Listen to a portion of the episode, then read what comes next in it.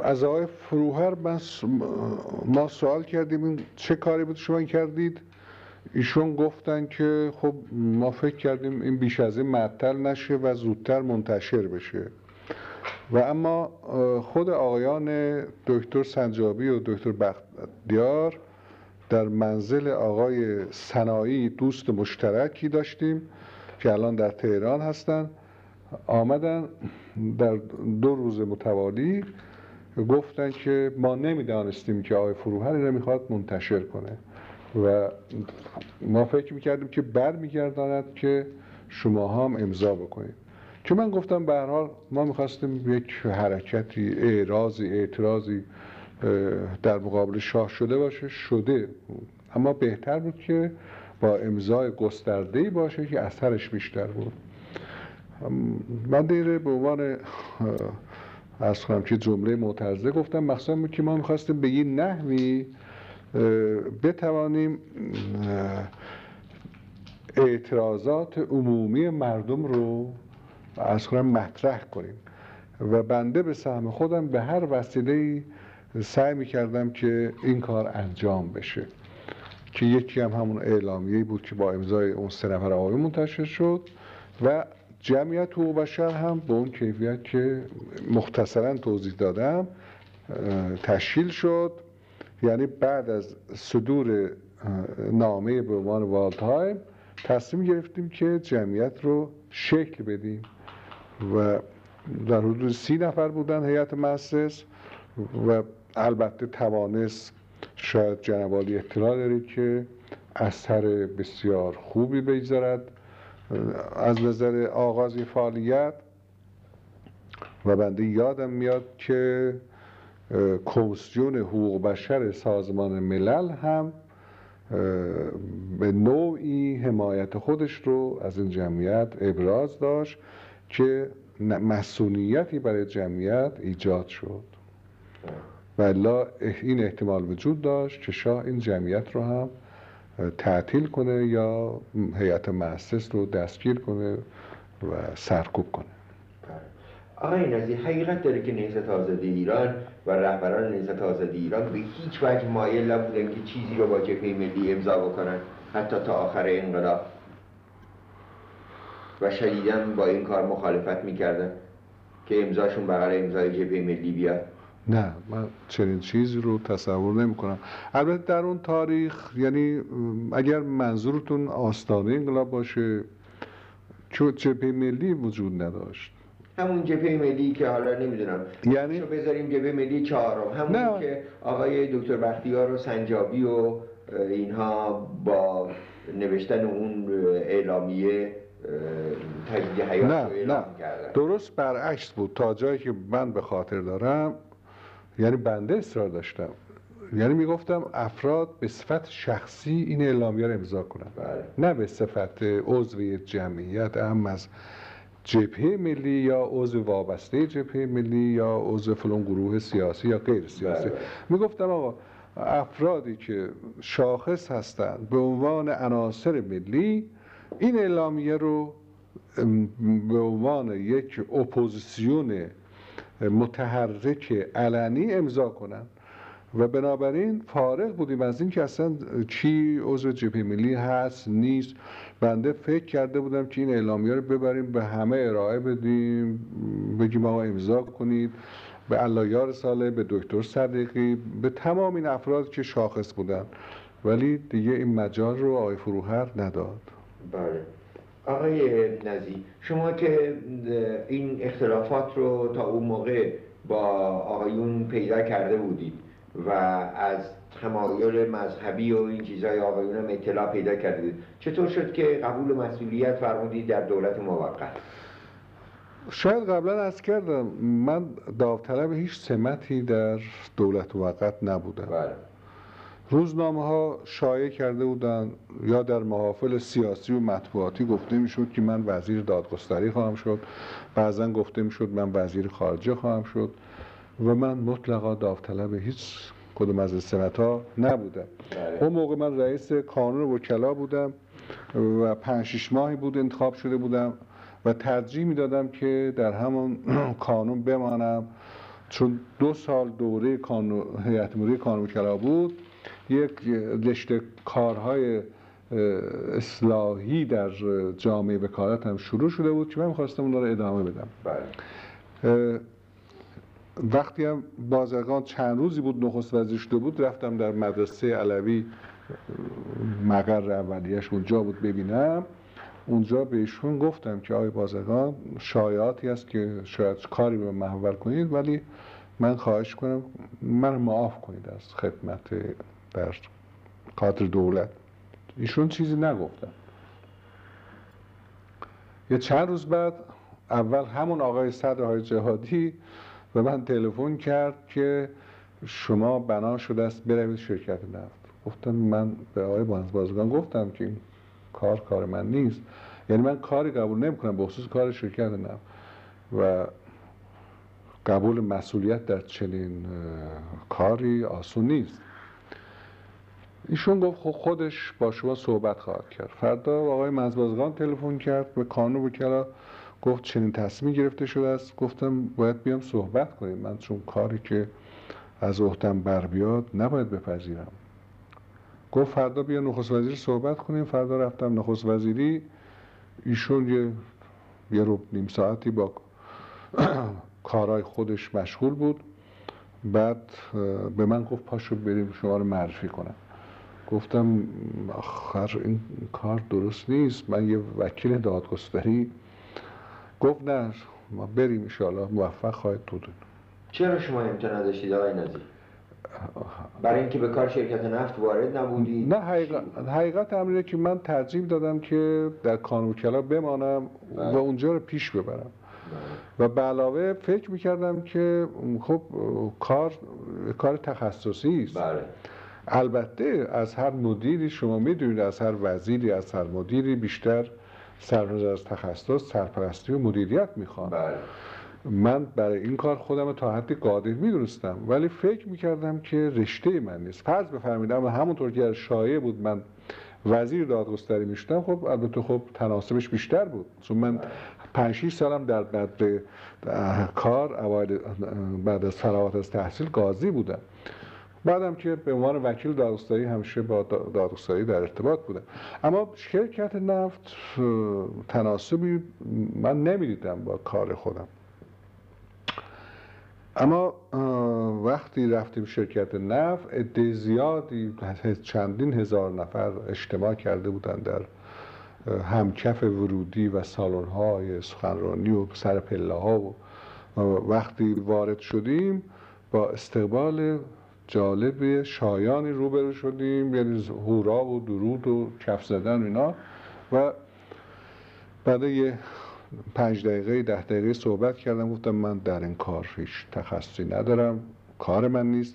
ولی با, با کمک خود شماها امیدوارم که این صنعت رو حفظ کنیم نگه داریم در طریق حفظ مسلحت مردم.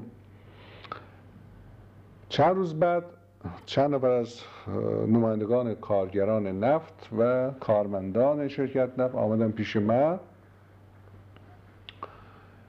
اه، گفتن ما تشکر می‌کنیم شما قبول کردید آمدید. و ماجرا رو به این صورت توصیف کردن که گویا رفته بودن پیش منس بازرگان منس بازرگان اسم پنج نفر رو به اینها ارائه می‌دهد. و می‌پرسد چه کسی شرکت نفت از این پنج نفر بیاد شما با او کار خواهید کرد. چون منس بازرگان اهمیت می‌داد به شرکت نفت از لحاظ اینکه باز اعتصاب نشه کار مملکت لنگ نشه چون در واقع شریان اصلی و حیاتی مملکت بود دیگه صدور نفت و درآمد نفت. می‌خواست کسی اونجا برود که قاطبه کارگران و کارکنان شرکت نفت کار کنن با او. و اونها بدون که از چهار نفر دیگه اسم ببرن که چه اشخاصی بودن گفتم ما شما رو ترجیح دادیم. و من به بازرگان گفتیم که شما بیایید اونجا با شما کار می‌کنیم اونم البته توضیح دادم بیشتر به این مناسبت بود که به قول خودشون سالها ناظر فعالیت های بنده به عنوان یک مبارز ملی سیاسی آشنا بودن.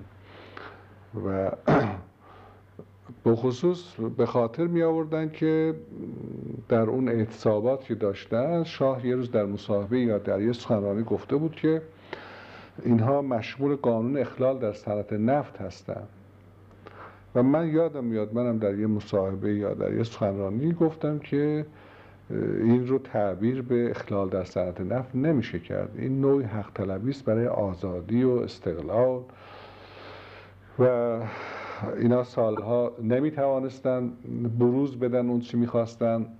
حالا توانستن مطالبه کنن حقوق واقعی و ملی خودشون رو و این رو نباید تعبیر کرد به اخلال در صنعت و روی این خاطر هم علاقه به من پیدا کرده بودن.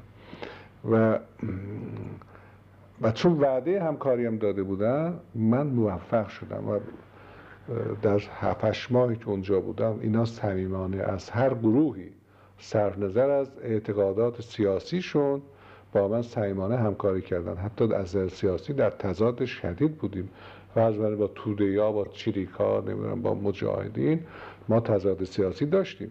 ولی در مورد صنعت نفت اینها با من صمیمانه همکاری می‌کردن. البته خود منم این صمیمیت رو داشتم. من ساعت ها ساعت ها میشستم با اینا به بحث و تبال نظر و گفتگو و در صدد بودم کنگره صنعت نفت درست کنم با این یه انتخابات دو درجه اینها رو بیارم نمایندگانشون مشارکت بدم در مسائل نفت.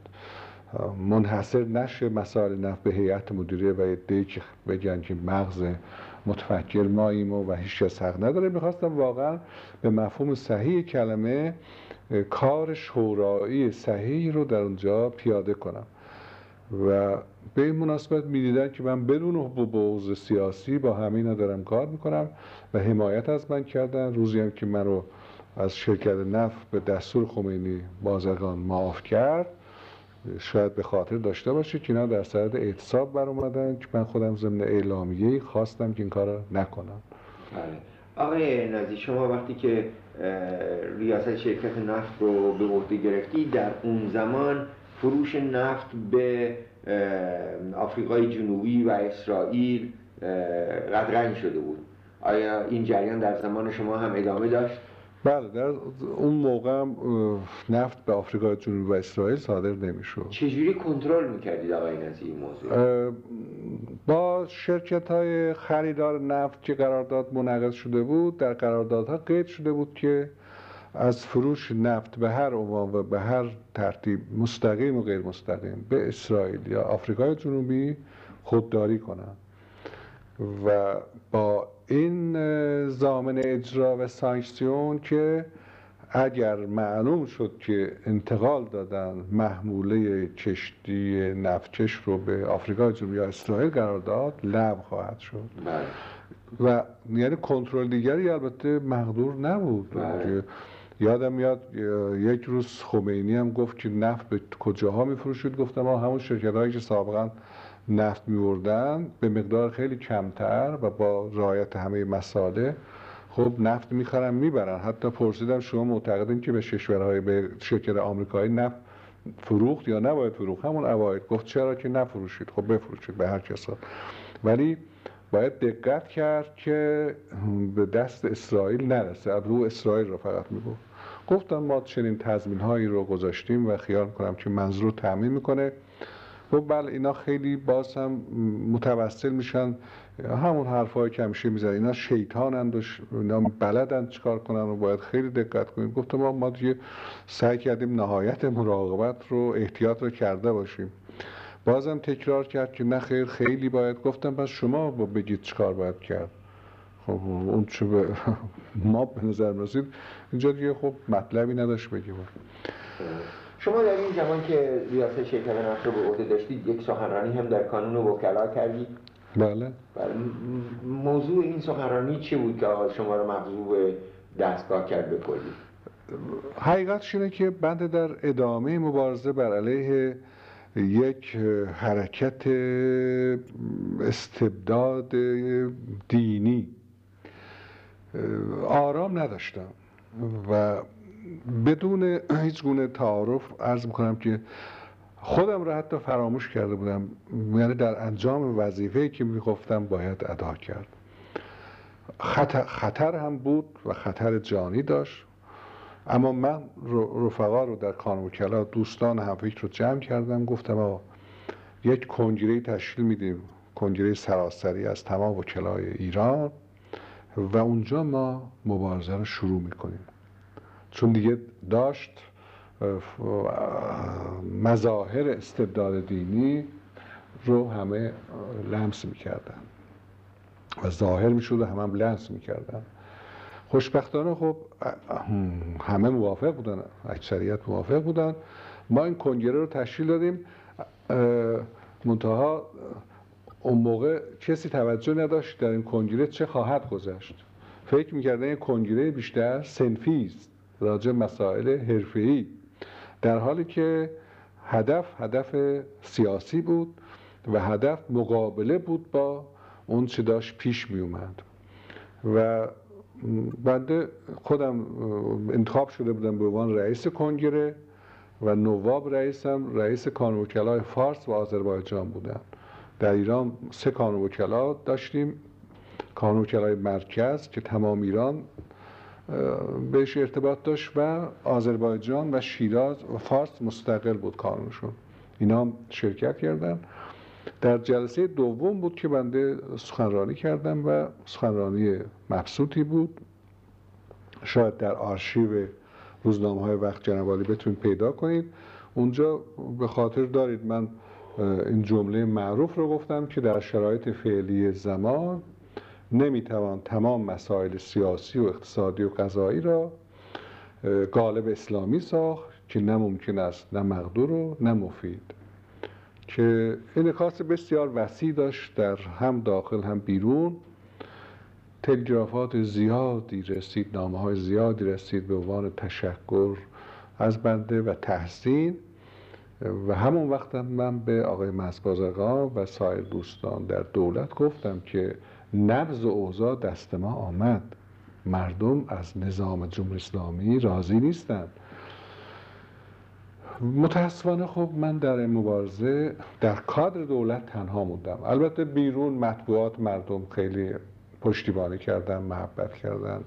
مقالات زیادی نوشته شد تایید زیادی از من کردن. چون هنوزم آزادی تا حدود نسبی مطبوعات داشتم. بله. آقای امیر انتظام به کمک شما نیومد؟ امیر انتظام نه به صورت خیلی علنی و جدی اما روزای جمعه میمد منظر بنده و فکر می‌کرد باید کاری کرد. و ایشون هم به سهم خودش رسون کار به اونجایی که اون طرح انحلال مدرسه خبرگان تهیه شد دیگه. بله، شما اون موقع دیگه ایران تشریف من اون وقت مخفی بودم دیگه. بله، بله. و اون طرح انحلال مدرسه خبرگان طرح تصنیمش من دیدم آوردم برای من. برادر آقای بنی صدر آورد فتح الله بنی صدر بله. و از اون وقت دیگه خمینی با من موافق نبود و اگر خاطر خاطر جناب باشه اون موقع بهشتی نطقی کرد گفت من باید محاکمه بشم و راه پیمایی علیه من می‌خواستن ترتیب بدن. ولی reaکسیون کارگران شرکت نفت از یک طرف و حمایت مردم از طرف دیگر مانع شد که اون موقع با من در بیفتن اکثر آقای بازرگان در مقابل این انتقادات شما و پیشنهادات شما چی حالا این نکته رو ارز کنم و جواب سوال شما رو بدم. وقتی بهشتی خواهش کنم بهشتی مسابقه کرد که من باید محاکمه بشم فردا روزنامه اطلاعات یعنی هر صبح روزنامه تلفن می‌کردن خبر میپرسیدن نظرخواهی می‌کردن پرسیدن که شما به زعم بهشتی باید محاکمه بشید شما در جواب ایشون چی میگید؟ گفتم من میگم خود بهشتی باید به چندین اتهام محاکمه بشه. و این روزنامه اطلاعات با تیتر بزرگ نوشت. و جالب اینه که بهشتی بدون که من به موضوع اتهام خاصی اشاره کرده باشم به قول معروف جا خالی کرد.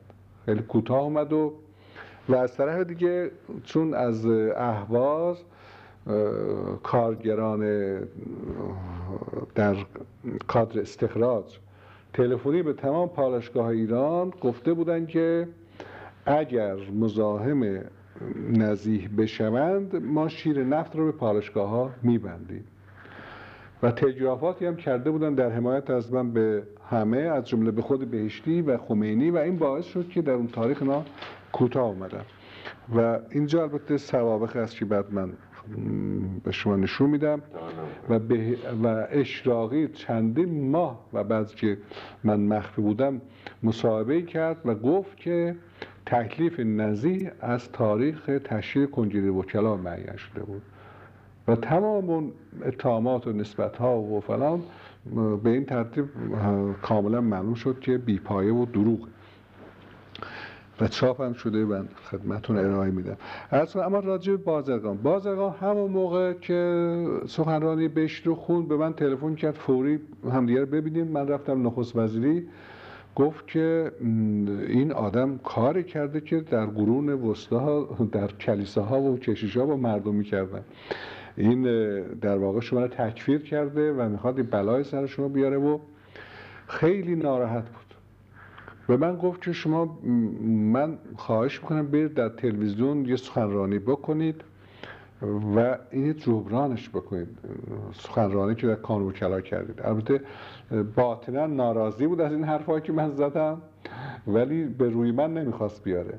گفت به یه نوعی رو شما جبران کنید. گفتم آقای منصور حتی یه یادداشتی کرد داد به من که به قول معروف نسیخ به سوزد نکباب گفت این مخالف نظریات شما نیست ولی اینه سعی کنید بگید.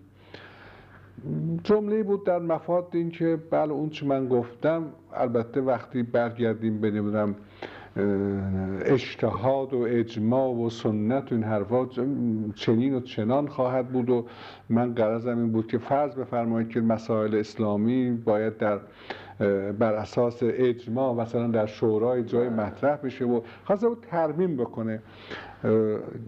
گفتم والا من اونجا برم حرفای خودم باز خواهم زد. گفت نه سعی کنید اینا رو زیاد ناراحت نکنید چون خود خمینی هم خیلی عصبانی شده و گفته شما مرتد هستید و گفتم گفته باشه من بازم میگه من حرفمو می‌زنم. تلفن کرد به قطب زاده گفت که فلونجست میاد اونجا یه مصاحبه ترتیب بدید باش. گفت خیلی خوب من پاشتم رفتم به اتفاق آقای عباس تمیی که عضو قدیم نهضت آزادی بود. رفتیم اونجا و قطب زاده مدتی همطور به صحبت گذران وقت رو و مثل اینکه او بوی برده بود که من بازم ممکنه حرف خودم بذارم. و وقتی گفت که خب شما برید به اون قسمت پخش ارز کنم که مصاحبه من آمدم اونجا گفتن دیگه تعطیل شد. الان دیگه ما نمی‌تونیم مصاحبه انجام بدیم. و دو نفر جوانم اونجا نشسته بودن که ریش گذاشته بودن و کروات باز کرده بودن و خیلی تسبیح به دست. گفتن به اعتقاد ما شما کار بسیار بدی کردید. گفتم به شما چه ارتباطی داره؟ و اونا قرار بوده که مصاحبه انجام بدن و گفتن که حالا خواهید دید که راهپیمایی عمل شما ترتیب داده خواهد شد. و به این سادگی نیست و گفتم شما مأمور تلویزیون ایران هستید یا بازپرس هستید یا مدعی من هستید؟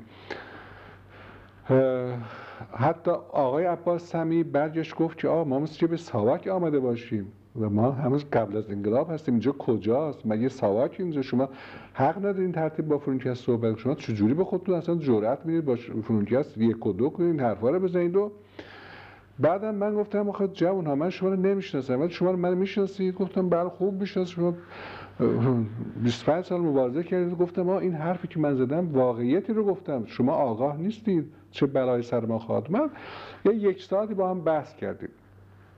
به جایی رسیدیم بحث ما که آخر سایت با روبوسی از من جدا شدن. حالا یا تظاهر کردن یا باطنا متقاعد شده بودن عذرخواهی هم کردن. گفتم بله خب اینا هم درسته فلان اما شما به موقع این حرف رو نزدید بی احتیاطی کردید. و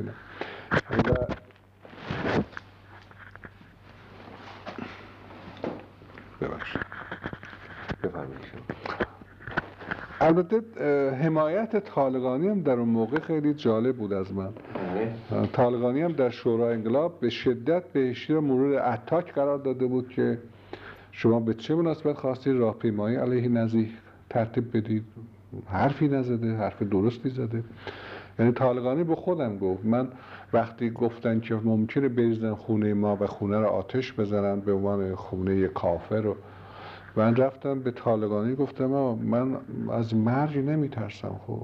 ولی من زن و بچم رو فکر می‌کنم که نباید ناراحت کرد ناراحت بکنم خدا رحمتش کنه گفت که کی جرأت اصلا؟ بیاد طرف خونه شما مگه می‌ذاریم؟ گفتم والا اینطور شایه گفت میام اونجا میخوابم. خب همین الان میریم. من میرم اونجا میخوابم میرم کی جرأت داره اونجا؟ بیاد بعد خودش توصیف کرد که رفتم شورای انقلابم. داد کشیدم سر بهشتی اعتراض کردم و ضمن گفت که شما چیز کنید؟ نه همینجا می‌گیرم. نه میمونم بفرمایید. ولی این مرتب میفته حالا امیدواریم دفعه نیفته. از کنم که گفت یا اینکه شما الان برید خانم و بچه ها رو بیارید منزل من بمونن. و منزل شما رو میفرستیم مراقبت می‌کنن. در هر صورت حمایت طالقانی هم خیلی مؤثر بود و خود خمینی هم به وسیله دکتر یزدی به من پیغام داد که شما مرتد شناخته شدید مگر توبه کنید.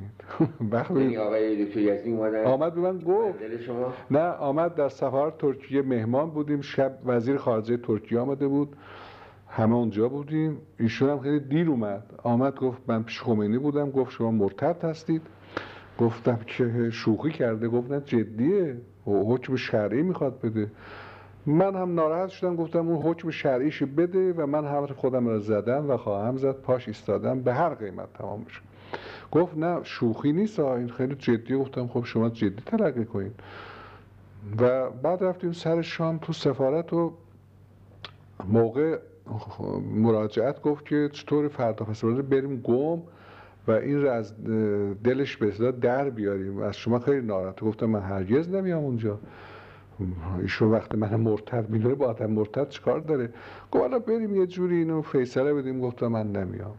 یا یه هفته بعد تلفن کرد که دیروز اونجا بودم. از شما می‌پرسید. میل داره شما رو ببینه. گفتم که حالا باشه. گفت نه بیا بریم اینو از دلش در بیاریم. گفتم خب میریم فردا. گفتم اما اگر اونجا بخواد تند بره منم تند خواهم رفت. من یه آدمی هستم. در تمام عمرم عادتم این بود. من کوچک هم هستم ولی در مقابل آدم گلدور گلدورم. نشونم دادن ثابتم کردم و این حرفایی که می‌زنم بی خود نبوده. خلاصه من زیاد طولانی نکنم این خاطره رو. اگر نمیده میپسندی یا نه؟ عرض کنم که قرار شد فردا بریم. شبش رادیو رو باز کردم دیدم خمینی نطقی داره می‌کند و می‌گوید که تمامی هودان ها از شیاطینن. من تلفن کردم به دکتر یزدی گفتم ها همه حقوقدان ها از شیاطینن و من دیگر کاری با آقای خمینی ندارم. آقای خمینی هم با شیاطین کاری ندارم گفت آقا شما رو نمیگه. گفتم می‌گوید تمامی حقوقدانان و من تعصب همکاران خودم از قاضی و وکیل دارم ایشون حق نداره اهانت کنه به ما. گفت نه مرادش بیشتر متن دفتری است که اونم در جبهه دموکراتیک ملی آخه یه تظاهرات رو انداخته بود. گفتم به هر حال متن دفتری هم باشد من دفاع می‌کنم از متن دفتری. مردی است که آزادانه خواسته کاری بکنه. بیخود مزاحم هم شدم. گفت آقا من وقت گرفتم فردا منتظره. گفتم من نمیام. شما بگید بین علت من نمیام. گفت آقا بیشتر این مدر عصبی نکنید گفتم هر اتفاق بیفته من پاش ایستادم. فردا نرفتیم. نرفتیم و اون منتظرم بوده. یه هفته بعد تلفن کرد سید احمد خمینی که پدرم اون روز منتظر بود. شما چرا نیومدید؟ گفتم آ سید احمد من شیطانم از شیاطینم. من اونجا نباید بیام. گفت آقا نرنجید پدرم گاهی عصبی میشه چیزایی میگه اون شما رو دوست داره همیشه میگه تنها مسته که خوب کار می‌کنه شرکت نفته خیلی شما رو دوست داره پاشید بیایید. این سو تفاهم رفع کنید. گفتم نه من کاری باش ندارم. گوشی رو گذاشتم بعد چند روز دیگه تلفن کرد سید احمد اول به عنوان توصیه شخصی.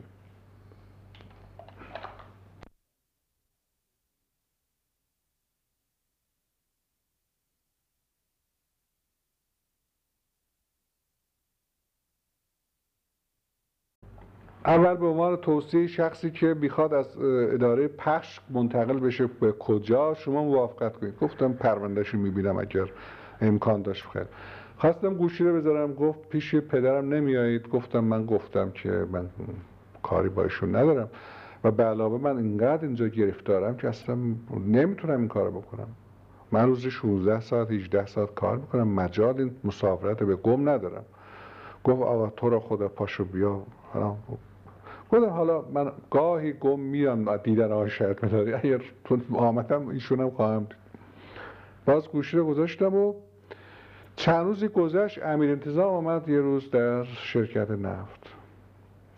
امیر انتظام گفت که من دیروز پیش آقای خمینی بودم.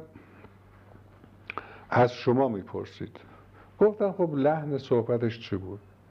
گفت من فکر کردم می‌خواد از شما دلجویی کنه. فکر کنه شما ناراحت شدید. گفتم یقینا اینطوره. گفت من که احساسم بود. چون از شما یاد خیر کرد تعریف کرد گفت خوب کار می‌کنه. گفت چند بارم قرار بوده اینجا بیاد نیومده. مثل اینکه عمیقا درش اثر گذاشتین مقاومت شما در نرفتن و اینا. گفت بیاید برید فردا. گفت فردا صادق طباطبایی آزم با هلیکوپتر بر اونجا شما بیاید به اتفاق برید و گفتم اگر فکر کنید که یه همچون اتمسفری هست میرم. گفت نه یقین بدونید که فردا صبح رفتیم. منم اولین بار بود که طباطبایی رو از, از نزدیک می‌دیدم. من خیلی از اصلا نمی‌دیده نشناختم اصلا تا آخر. رفتیم اونجا ستایی آمد خمینی نشست و بند خودم آشنا نکردم به اینکه برای چی اومدم.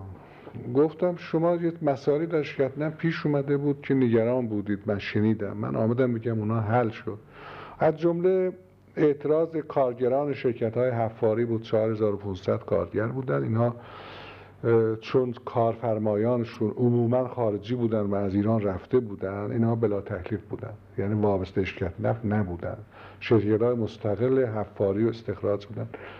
و اینا تهدید کرده بودن که چهار آتش خواهند زد. کارهای خطرناکی خواهند کرد. من رفتم یه هفته در موندم در اهواز و این مسئله رو به این کیفیت حل کردیم که شرکت ملی حفاری درست بشه و اینا رو بیاریم در شرکت و خیلی هم خوشحال شدن و همون روزم من دریافتم که سه نفر ایرانی عضو یکی از شرکت های حفاری سابق رو اینا یک ماه در گروگان نگه داشته بودن که دولت هم خبر نداشت که برای اینکه این کار بشه و از جمله جواد صدر بود پسر صدر الاشراف که سابقا وزیر دادگستری وزیر خارجه بود که هم همون شب آزاد شدن آمدن از من تشکر کردن و به خمینی گفتم این کارم که شما خیلی نگهش بود حل شد یکی دو مسئله دیگه گفتم خب شما دیگه امیدوارم از لحاظ نفت نگرانی نداشته باشید. سری تکون داد و گفت نه من خیلی نگرانم. خیلی. البته با شوخی و تبسم و گفتم دیگه شما از چی نگرانین؟ شاید از انفجار لوله ها که چند تا لوله رو خرابکارای موفق گفت نه اون هم مسئله ای نیست. گفتم بس از چی نگرانیش؟ گفت از خودتون. به شوخی و با تبسم. گفتم از من. چرا؟ گفت که اسلام نه ممکن است نه مفید و نه مقدور. گفتم آقای خمینی شما از قول من لا اله را می‌گویید الا الله را نمی‌گویید؟ آخه شما اون آخر بیان من شما ذکر می‌کنید. حرف من این نبود که. گفت حرف شما چی بود؟ گفتم من گفتم در شرایط فعلی زمان نمی‌توان تمام مسائل سیاسی و اقتصادی و غذایی رو غالب اسلامی ساخت که نه ممکن است نه مقدور نه مفید. این کجاش عیب داره؟ مگر در شرایط فعلی زمان واقعا می‌شود همه مسائل غالب اسلامی ساخت؟ شما معتقدیم به این موضوع؟ شرایط زمان رو خود حضرت رسول حضرت علی هم بهش معتقد بودن. و به علاوه من گفتم برای تمامی مسائل شاید برای قسمتی از مسائل بشاید این کار کرد که اونم من معتقدم مشکله حالا در آتیه خواهید دید. گفت که خب شما در نطق خودتون گفتید که تمام علمای اعلام من با نظر شما موافق هستن. اونا کیا هستن؟ من گفتم علمای اعلام هم تصدیق می‌کنن که اون من میگم درسته. گفتم یکی آیت الله طالقانی است که در شورای انقلاب رفته به بهشتی اعتراض کرده سر همه مسئله. گفت یکی گفتم دیگر آیت الله شریعت مدارس که مصاحبه کرده گفته من حرف درستی زدم یا حرف ناسوابی نزدم. گفت سومی کیه؟ دیگه کیه؟ گفتم آیت الله زنجانی که من خودم رفتم پرسیدم گفت نه حرف درسته. دیگه مطلب به اینجا که رسید؟ اولش هم گفت گفت که آیا دکتر یزدی پیغامه به شما رسون؟ گفتم پیغام تو من بوده می‌دونستم بفرمایید. گفت گفته بودم شما مرتدی. باید توبه کنید بعد از این بود که گفت اسلام نممکن است. گفتم که برای چی من توبه کنم؟ من چرا مرتدم؟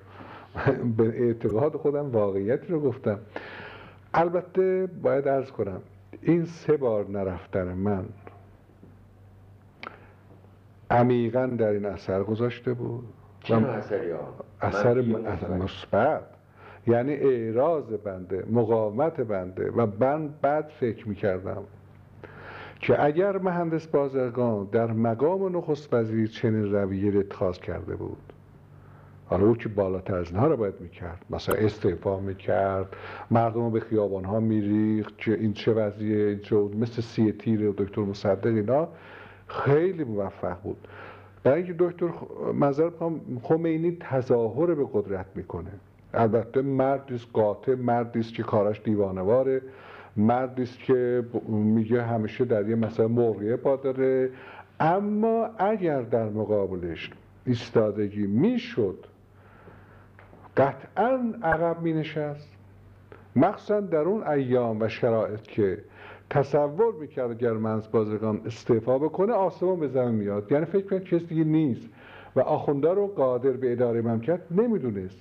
و اصلا ترس آخوندار از قبول و مسئولیت متاسفانه خود بازرگان ریخت. و الله نمی ترسیدن وقتی به خامنه ای گفته بود شما میرید معاون وزارت دفاع می‌شوید تعجب کرده بود. گفته بود این کار ما نیست. وحشت کرده بود. یا رفسنجانی که بازرگان گفته بود شما میرید در وزارت کشور به عنوان وزیر بود من آقا کارم نیست من بلد نیستم.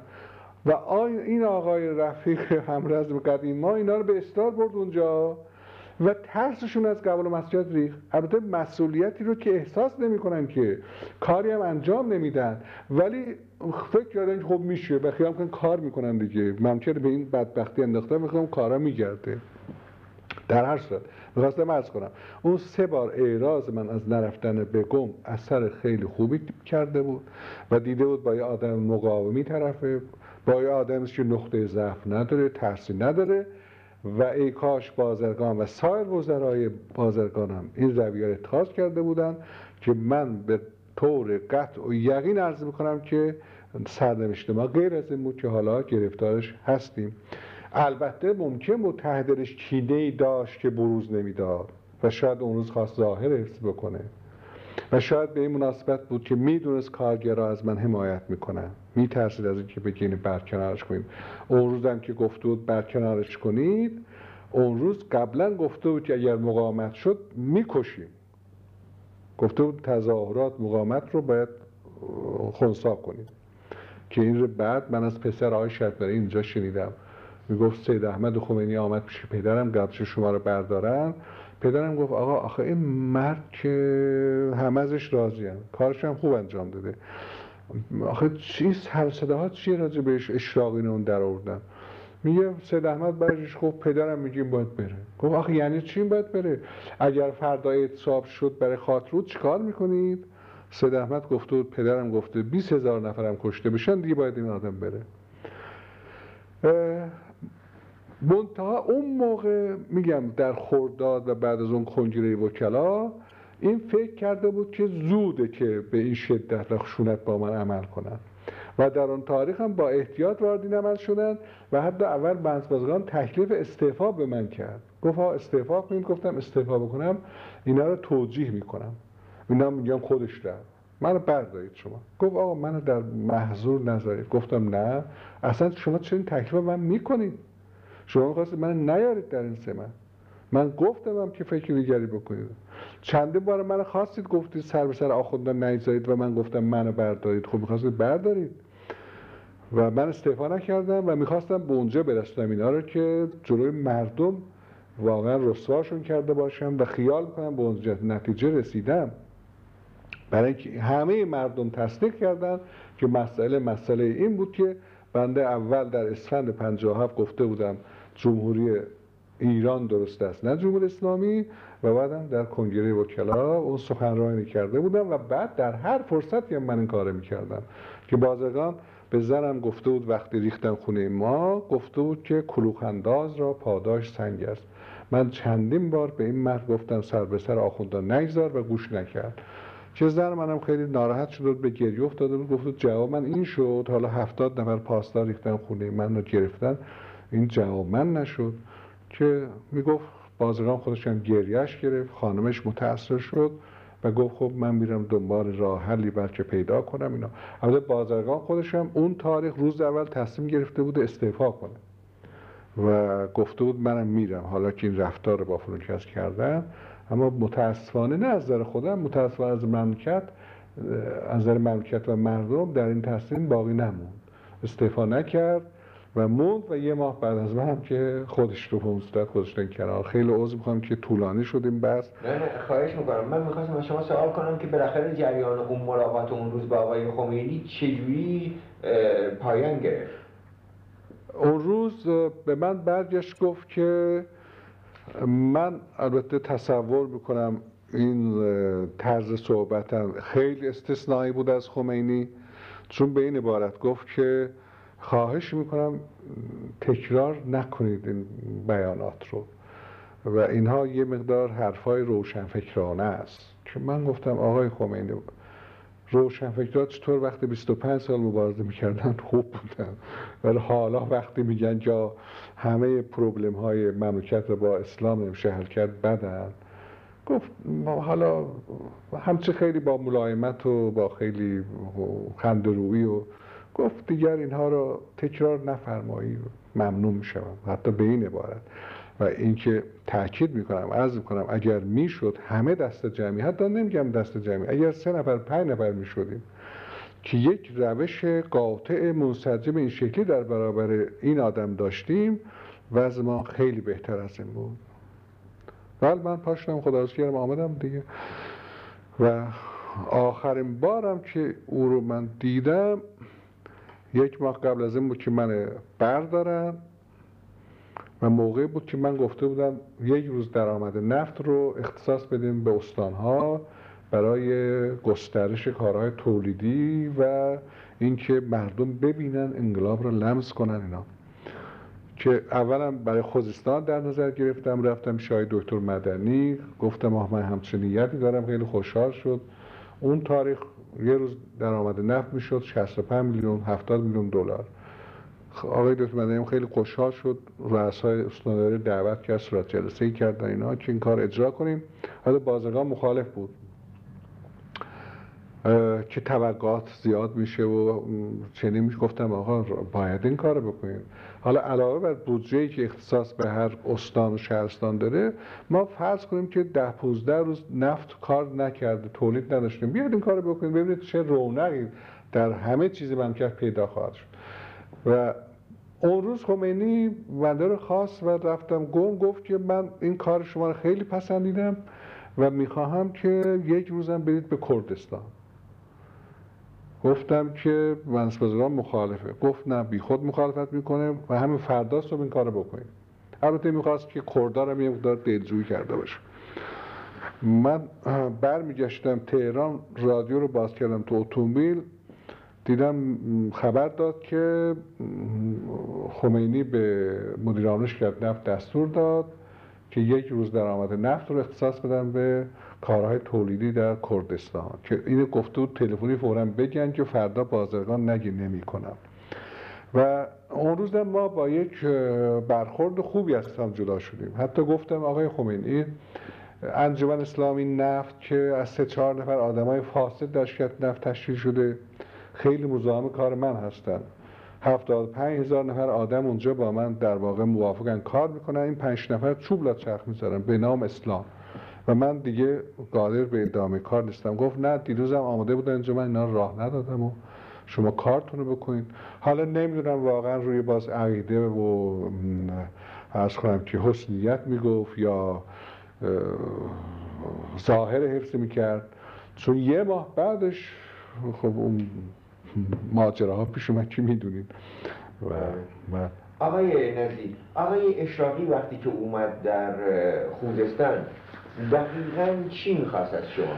ارز کنم که این رو هم بد نیست توضیح بدم خودم باعث این کار شدم یعنی اون روز که من گله کردم از انجمن اسلامی نفت واقعا 7 نفر آدم فاسد که سابق ساواکی بودن دکتر اقبال اینا رو استخدام کرده بود ده تا عریضه نوشته بودن به شاهنشاه آریامر که استخدام چند استخدام شده بودن یکی نوشته بود من اصلا از آمریکا آمدم برای اینکه خدمت به شاهنشاه رستاخیز بکنم تمام پرونده فتوکپی کردم اینا برای خمینی فرستادم گفتم اینا انجمن اسلامی نفتن بفرمایید خودش هم گفت گفت من می‌دونم اینا آدمای فاسدی هستن و آدمای ابن الوقتی هستن و گفتن آخه ناراحت می‌کنن هر روز بلوا می‌خوان ایجاد کنن از کنم من گفتم آقای خمینی من به آقای بازرگانم گفتم من دیگه قادر به ادامه کار نیستم چون حال و حوصله این قبیل چیزا رو ندارم.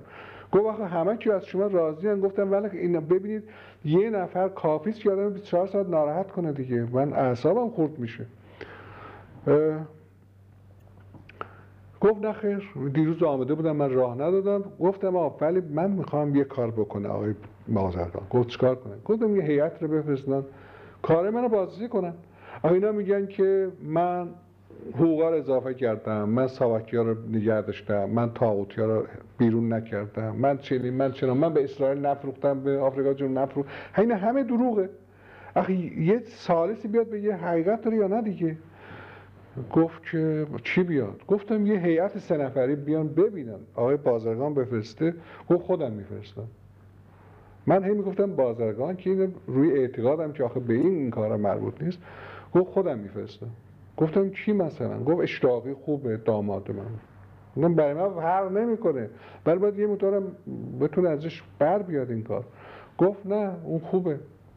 گفتم دو نفر دیگه آقای مرز تعیین کنن. گفت اونا رو خودم تعیین کنم بسیار. برای من باز فرق نه. و در اونجا نشسته بودم که دیدم یه شیخی وارد شد گفت که آقای اشتاقی چون ماه رمضان بود خواهش کرد که افتار با ایشون بخورید. تهران نرید قبل از افتار من آمدم رفتم با ماشین منزل اشتاقی یک سفره مفصلی هم چیده بود و من هر جا می‌رفتم اینا که محافظ من بودن شفر بودن اینا می‌گفتم بیاد بشید خودم بیاد افتار با هم بخوریم اینا. اینا البته مثل که دلش نمی‌خواست ولی من همیشه این کارو هر جا می‌رفتم اصلا من سری ندارم چیزی دارم که برم آمدن چقدر این حسن اثر داشت با من اینقدر می‌رفتم کارگرا میشستم با هم نهار میخوردیم شام میخوردیم حرف زدیم گپ می‌زدیم. عرض کنم که چقدر نتیجه خوبی داشت در پیشبرد کار. اینا ما بودن نشستن که ناظر مذاکرات و اینا هم بودن. من گفتم آقای اشتاقی یک کاری بر شما ایجاد شد. گفت چه کاری؟ گفتم شما میاد بازرسیش کرد نه. گفت من؟ من چه کارم بیام اونجا؟ اول با این تعجب و حیرت اونا گفتم والا این انجمن اسلامی نفت من ناراحت بودن هفتش نفر. من به آقای خمینی گفتم و بعد گفتم هیئت بیان شما رو بود دو نفر که انتخاب خواهند کرد. گفت نه بابا من نمیام. گفت ما شما رو می‌شناسیم. این حرفات چی؟ اصلا شما چه پیشنهاد کردید به ایشون؟ گفتم آخه من گفتم بیا ببینه همین حرف دروغه. گفت ما می‌دونیم که دروغه. گفتم نه از نزدیک بیام ببینم. گفت خیلی خوب. حالا گفتید والا بلا من لازم نمی‌دونم.